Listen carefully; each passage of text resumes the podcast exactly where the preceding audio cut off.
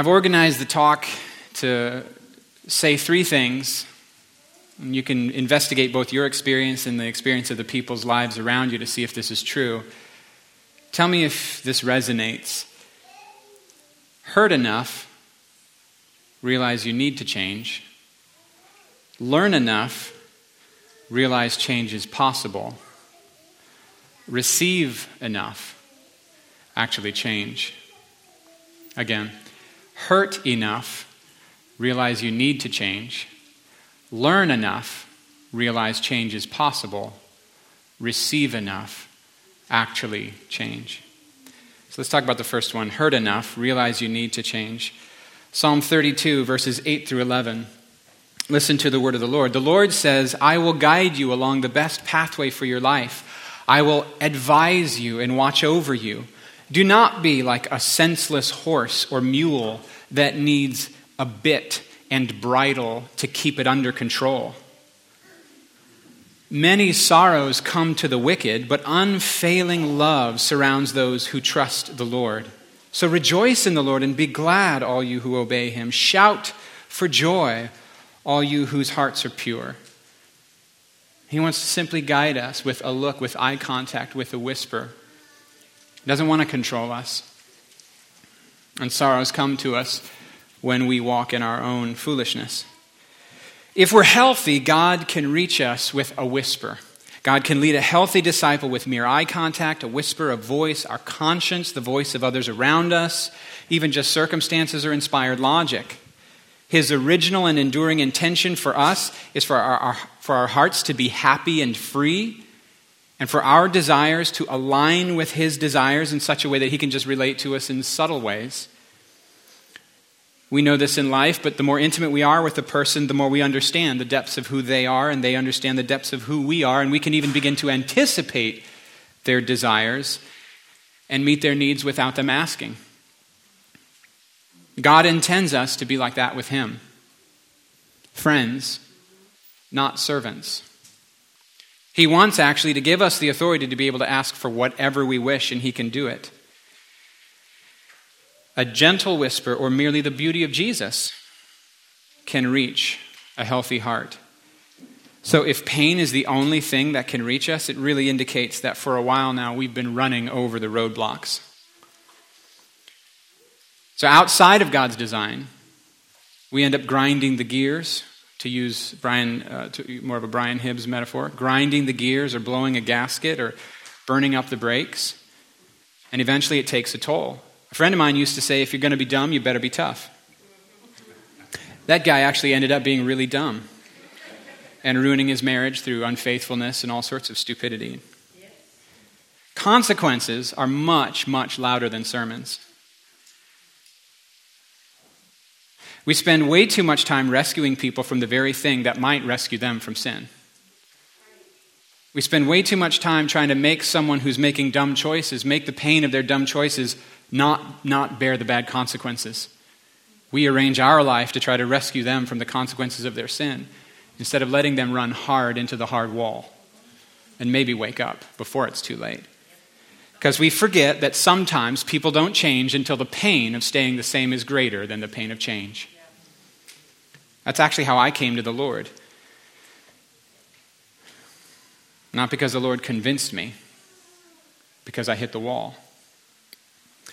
I became aware that I was way east of Eden. That my choices were hurting the people that I loved most, that I no longer even respected myself, and that I was becoming a person who would eventually be incapable of love and incapable of trust, locked in a prison that I made to protect myself. I don't, I don't think it's possible to oversell the glory of heaven, but I do think that we have undersold the glory of what's available this side of heaven.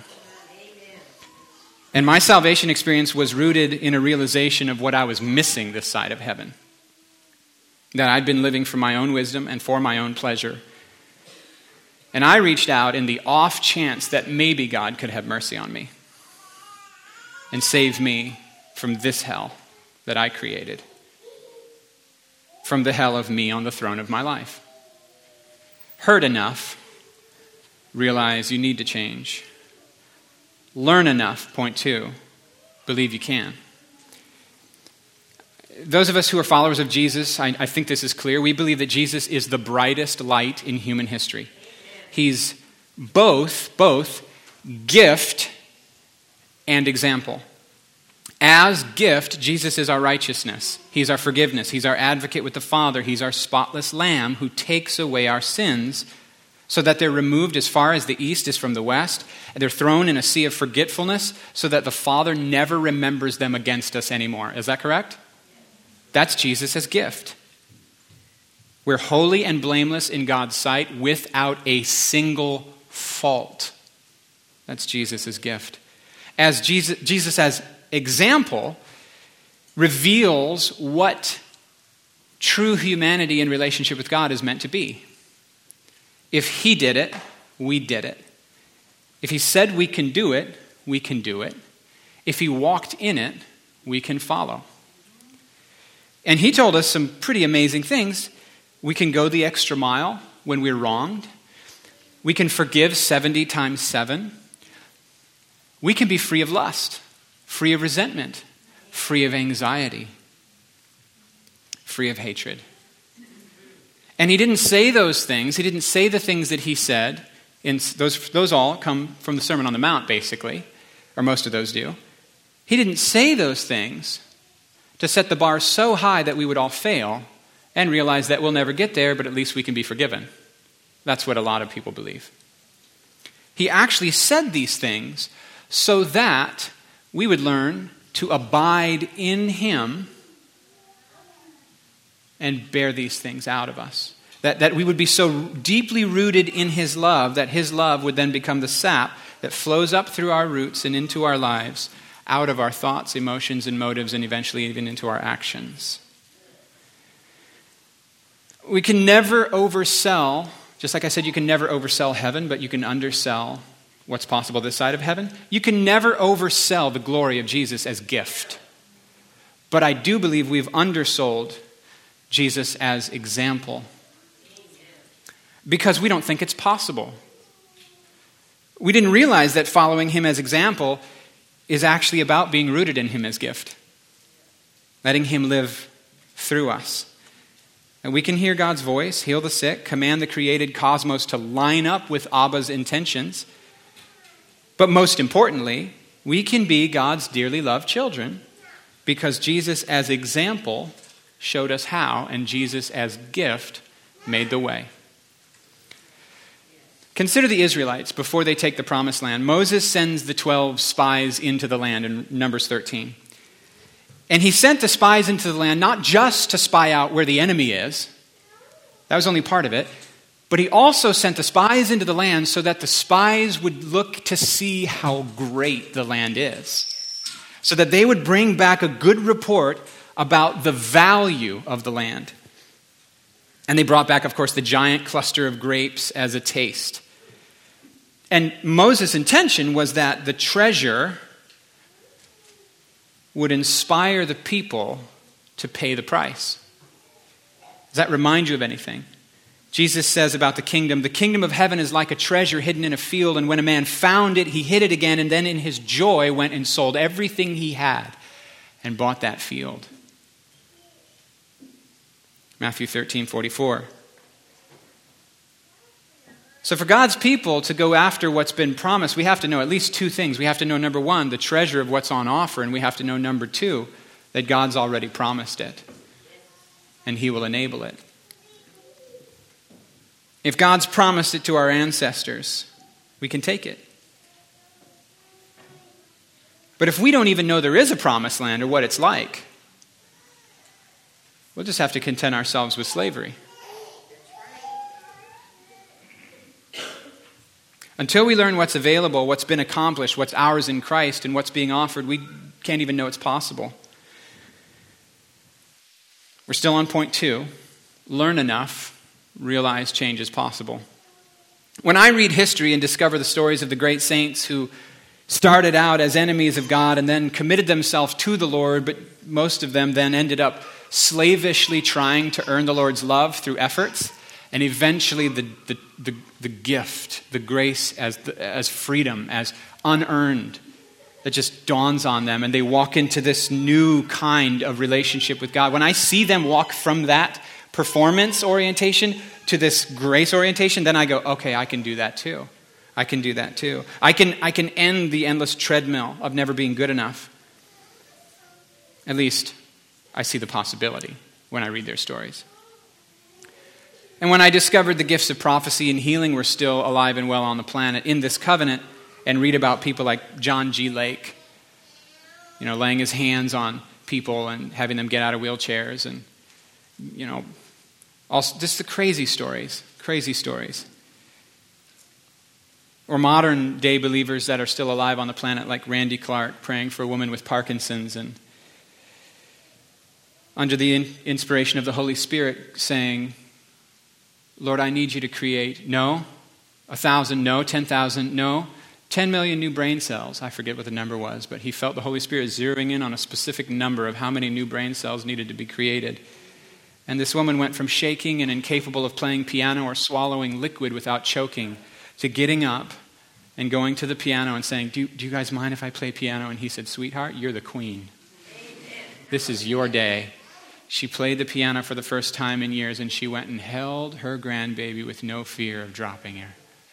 When I read those stories, I realize it doesn't make me go ahead and just boom, I go out and do it. Maybe it will for you, you can. But it makes me realize that it's possible. Heard enough, realize you need to change. Learn enough, realize change is possible. Number three, receive enough, you actually change. Romans 14, 17, the kingdom of God is not a matter of eating and drinking, but of righteousness, peace, and joy in the Holy Spirit. Kingdom is not a bunch of rules, but it's lived realities. There's a big difference between doctrines and lived realities. I know, with my, with my head, that joy in the Holy Spirit is one third of what Paul said the kingdom is about. I know it, but knowing it has not made it translate into my lived reality. Anyone else? Not yet. But it can be once I actually believe and live out some things that joy is founded upon. James is the guy in the New Testament who popularized the idea that if you aren't living it, stop claiming you believe it. Because what you truly believe is revealed by what you do. Jesus said, People draw near with their mouths, but their hearts are far from him. They say a lot of worshipful stuff to Jesus and about Jesus, but they don't do what he says, and history will record that in the end he says to them, even though they've been saying, Lord, Lord, Lord to him, he will say to them, Who are you talking to? I don't know you. It's more than a prayer life. A lot of people have a prayer life, but it's founded on deception. I'm aware theologically that God is the fountain of living waters. I'm aware that He's the source of the most satisfying love, hope, and peace that can ever be. I'm aware theologically that He's chosen me, that He's adopted me, that He's for me, that He speaks to me, that He has a plan for my life. The plan is good, it's right, it's for the healing of the nations, and that He always has my best interests at heart. I'm aware of that. The problem is that being theologically aware of these things is not the same thing as actually having them as living realities. I can see on the news about a bombing somewhere far away on the planet. But most of the time, unless I know someone personally there, it's not a lived reality for me. You do know what I'm saying? I mean, I can say that's terrible, but when it happens at our school, all of a sudden I'm completely personally and emotionally involved. It becomes a lived reality. It was true both times, but for some reason over here, I'm intimately involved in it. So, what am I getting at? I'm trying to get at the idea that being personally involved with the truths of Jesus as the Bible presents him, I mean, deeply and personally involved with him, and actually doing his sayings and redoing his doings, that's a weird way to talk That until I'm involved in receiving his sayings and doing his doings, that it's not my lived reality, even though I claim to believe it. Most of us know that whatever we focus on the most grows the biggest in our heart. The more we think about something and talk about something, whether it's cars or soccer or a girl or work or our sicknesses and our ailments and our treatments or ISIS or the perfect healthy diet or essential oils or whatever. Whatever we focus on, we know that it grows bigger in our understanding, bigger in our hearts, bigger in our priorities, bigger in our mental map of the world, because whatever gets your attention eventually gets you.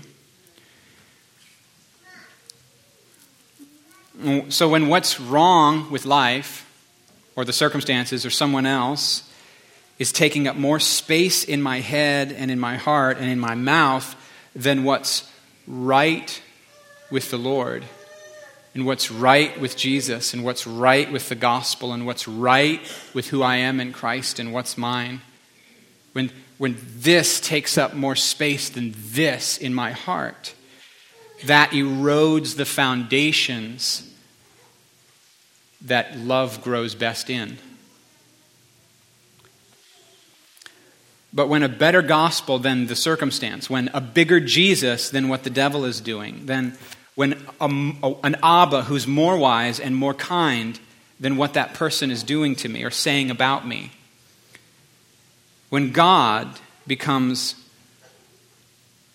the greater lived reality than other things, that's when change actually happens. That's when we step out of what's normal for the kingdom of world into what's normal in God's kingdom. That's when we actually manifest the kingdom on earth. And that happens not because we've, we've changed ourselves. That happens not because we've, we've, we've built ourselves. That happens because we're remembering and receiving what's already mine because of Jesus. Jesus talked about it in John 15, and he said it abide, remain. I'm the vine, you're the branches. If you remain in me, you'll bear much fruit, but apart from me, you can do nothing. But isn't that the thing that gets me? Isn't that where I where, I'm, where the disconnect is? You heard enough, you realize you need to change. Learn enough, realize change is possible. But receive enough, and you actually change. Isn't that the receiving, abiding, remaining, keeping the focus and the attention? Isn't that where we kind of unplug, or I unplug from the wall socket. Sometimes it's just so annoyingly hard to face myself. Because I, I've figured out that I can't really get real with God without going through my heart. Like, I have to get real with me on my way to getting real with God. And sometimes it's just too annoying to admit that even though I know His love is for me, I'm not happy and I don't care. And sometimes it's just annoying when you figure out that Jesus is on you know, on audio, but, well, if you're a teenage boy, sometimes Jesus is on audio, but girls are on video. and video tends to win. You know, or, or, or maybe if you're me, it's like, what God says about me is what matters, but what you say about me is what seems to be mattering to my heart right now. I don't think I'm alone in that.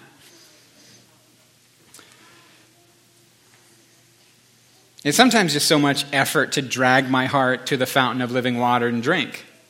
When my heart, for some reason, is just pretty sure that all these other little trinkets and treasures and distractions just might do the job, but without the cost. Maybe not ultimately better, but they're easier and they're less costly and more microwavable and instantaneous. And that's the thing. I mean, drinking salt water because it's easier and closer than doing the work to get the salt out of the water will kill you. You know what I'm saying? You can drink yourself dry because you're drinking the wrong thing, and your thirst is dumb. Your thirst doesn't know any better, it's just dumb thirst. Me want, me want now. Me want more now. Not all that complicated or intelligent. Sometimes we pay a lot of money to counselors to, to make really intellectually astute observations about our really dumb, simple flesh. Because counselors don't want to tell you, you could repent and receive love today. It's just much easier to deal with taxonomy. Does that you know what taxonomy is? It's much easier to deal with complex definitions of the problem than providing insultingly simple solutions. But simple doesn't mean easy.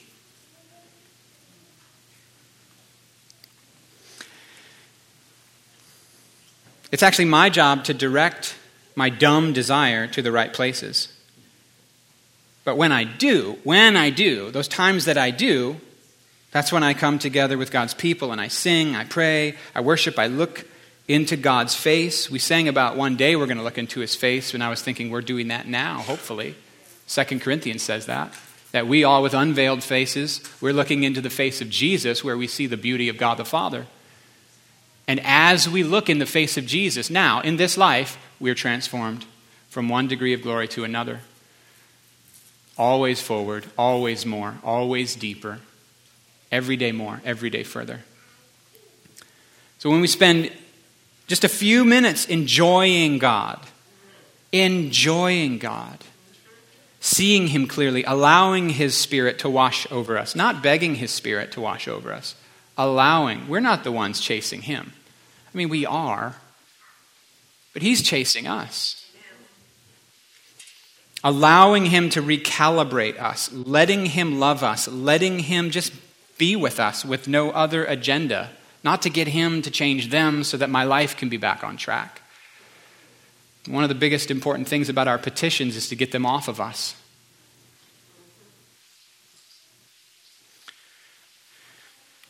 Oh man, I sometimes think when people come to Jesus to fix their marriage or whatever, whatever. That's a good start.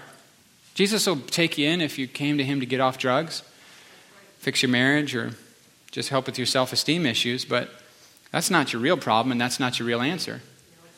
Because if your life on your terms, getting set in order as you define it, is what you came to him to get, then he's not God. He's not your God. You already have another God, and you're asking Him to help serve that God. Right? Jesus becomes a stepping stone. You step on His head saying, Thank you, I appreciate that. Now I'm finally getting where I want to go. Do you hear what I'm saying? Like, God will take you any way He can get you. He's not judgmental and He's not mean. But eventually, like the marriage becomes something you're seeking His will in instead of fix this for me so I can have my life, or your friend or addiction or whatever it is. Eventually, you realize that He's what you really want.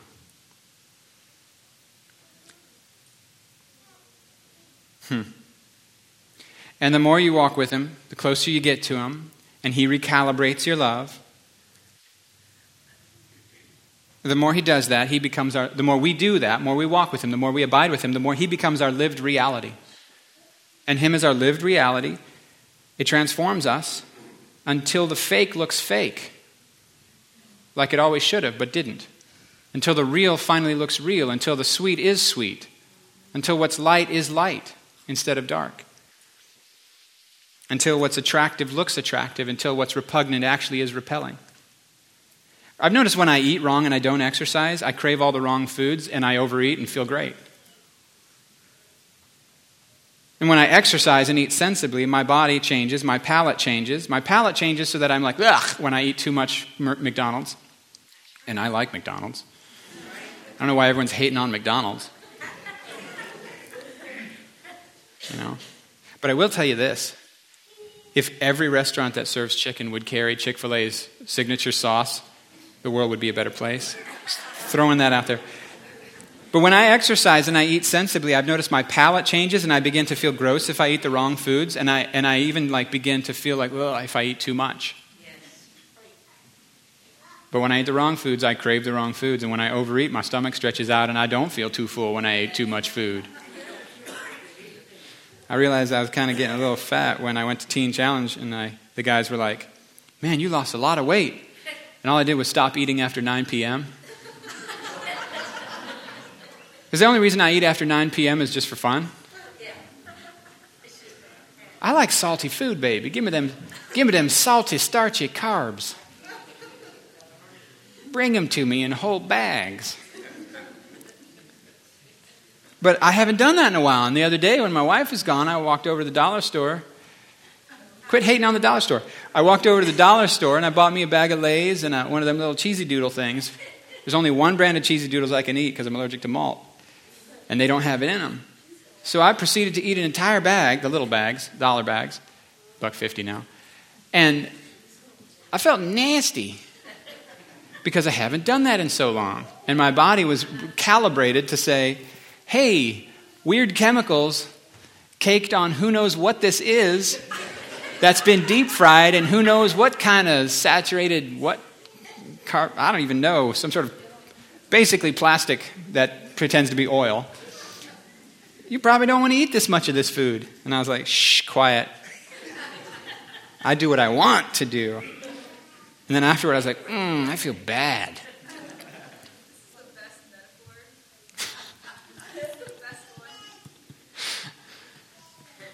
if I'm not able to change, It's not simply because I'm not trying hard enough. It's usually because I'm not believing. And I don't mean like the way some weird Christians sort of, you know, throw that out as a trite, you know, well, didn't believe, jerk.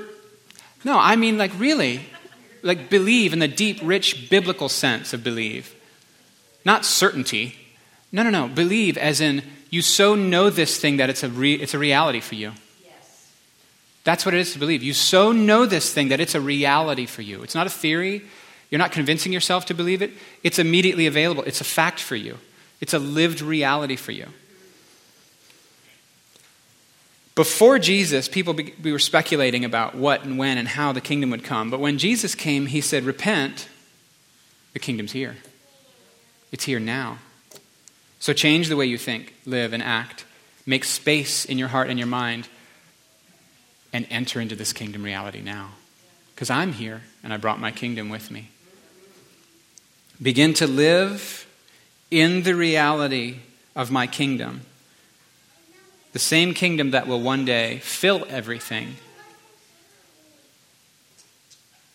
include everything, transform everything. The kingdom isn't about eating and drinking, it's not about rules and regulations, it's about righteousness, peace, and joy. Righteousness because Jesus has made us righteous in, in Him. Peace because worry went out the window and we stopped worshiping stuff, money, and what people think about us. And joy because we're in, we're already in, and we know God, and we have the thing we want, and we can enjoy it now, and the future's bright. We experience God's goodness as a lived reality, or we can, not just song lyrics. When we receive enough, we actually change. Heard enough, realize you need to change. Learn enough, realize change is possible. Receive enough, actually change. Go ahead and stand.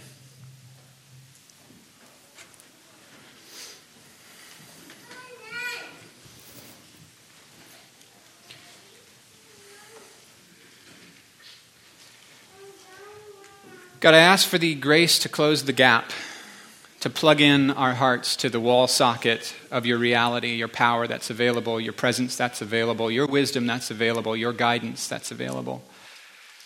We ask, God, that we would not be like horse and a donkey that need to be led around with bit and bridle, but that we would be your, your friends. That we would be your friends.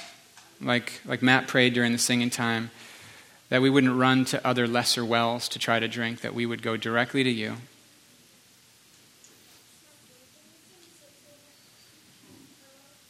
Just feel like life is short, and I'm. Sometimes we just insatiably want to feel better now. So we try to take a shortcut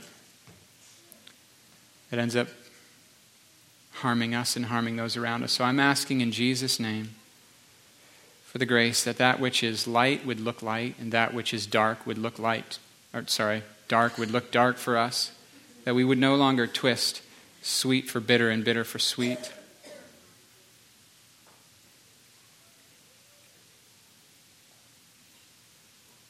You said we're called to be the light of the world. And you told us that the eye is the lamp of the body, and if, if our eye is unhealthy, If our eye is diseased and we can't see, then our whole body is flooded with darkness. And so we ask, God, that our, the eyes of our hearts would be enlightened by your Spirit, by your power. You would grace us with a spirit of wisdom and understanding that we would experience your love, that we would know you. That's you. You reveal God. Only God can reveal God. We welcome you to open our eyes, and we say we're willing to face ourself. And we want to walk out of all of our prisons, not just the first one.